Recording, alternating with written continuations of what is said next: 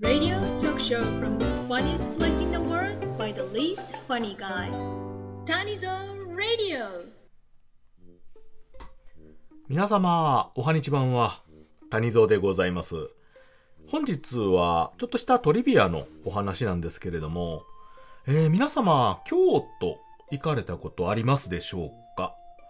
あまあ、日本でもですね、えー古い街並み、文化を色濃く残した、あ日本でも代表的なあ街の一つなんですけれども、えー、古都ね、古い、えー都か、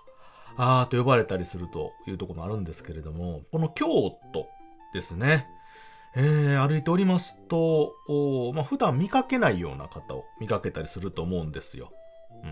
うん。着物を着てですね、歩いておられる美しい女性の方なんかが、ああ、まあ、ごくたまにお見かけしたりするんじゃないかなと思うんですが、えーいわゆる舞妓さんですね。舞妓さん。うん。まあ、テレビとかでもね、あの取り上げられたりとかいうことで、えーまあ見た目華やかな方ですけれども、まあ、厳しい、まあ、芸の道といいますかね、修行とか練習をされてる方々がほとんどということで、えー私もね、あんまりその、直でそういった芸っていうのかな、を見るような機会、いわゆるお座敷と呼ばれてるとこですね、えーなんていうのは行ったことが、まあ、ないとはないですよ。うん。まあ、なので、まあ、テレビとかの情報でしか知らないんですけれども、この舞妓さんっていうのね、いう方がおられます。で、他にもですね、こういった芸を、おお座敷とかですね、日本古来の演技を、演者をされるような方で、あの、芸者さんっていう方がおられると思うんですよ。まあ、言葉としてね。えーこの舞妓さん、芸者さん、これ違いとか、区別とかってわかりますか？私ね、いまいちピンと来てないっちゃ来てないんですけど、なんかその舞妓さんっていうと、女性の演者の方っていうイメージ。うん、で、芸者さんは、なんか特にその、男女関係ないようなね、感じのイメージを持ってたんですけれども、これですね、まあまあちょっと区別というか、一応くくりというのがあるみたいなんですよ。で、まあ、そのさっき言った舞妓さんですよね。京都独特の方言というのかな。京都弁っていうのを使われて、さっき言ったようにこう、和服を着てね、演じられるようなあ感じの方をイメージしてるんですけれども、この舞妓さんというのは、見習い中の芸者さんのことらしいんですよ。これね、私はいまいちピンと来てなかったんですけど、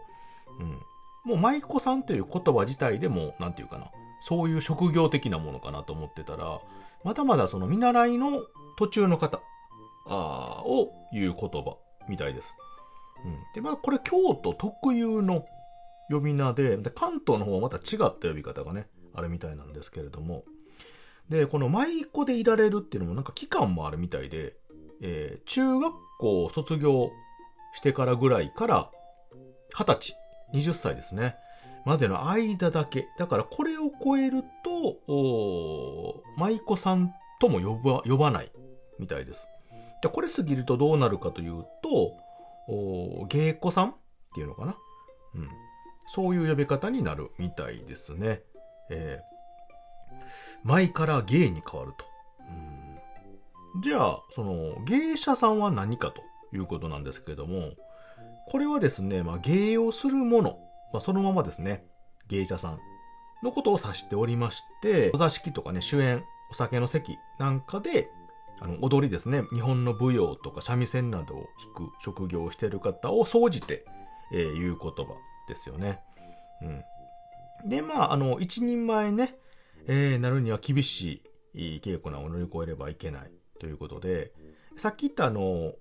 芸妓さんっていうのも、まあ、これと同一の呼び方ですよね。うん。なので、いわゆる舞妓さんというのはまだまだその見習い修行中の方で、これが、あ年を重ねたりとか、まあ、一人前と言いますかね、えー認められるようになったら、こう、芸者さん、芸妓さんという形で呼ばれるようになるということです。うん。だから、卵ですね。芸者さん、芸妓さんの卵が舞妓さん。うん。まだまだこれから成長していくという形のね。うん。そういう区別があるみたいなんですよ。うん、だから、あの、街で歩いてる方全員がゲイ、舞妓さんではないんですよね、おそらく。うん。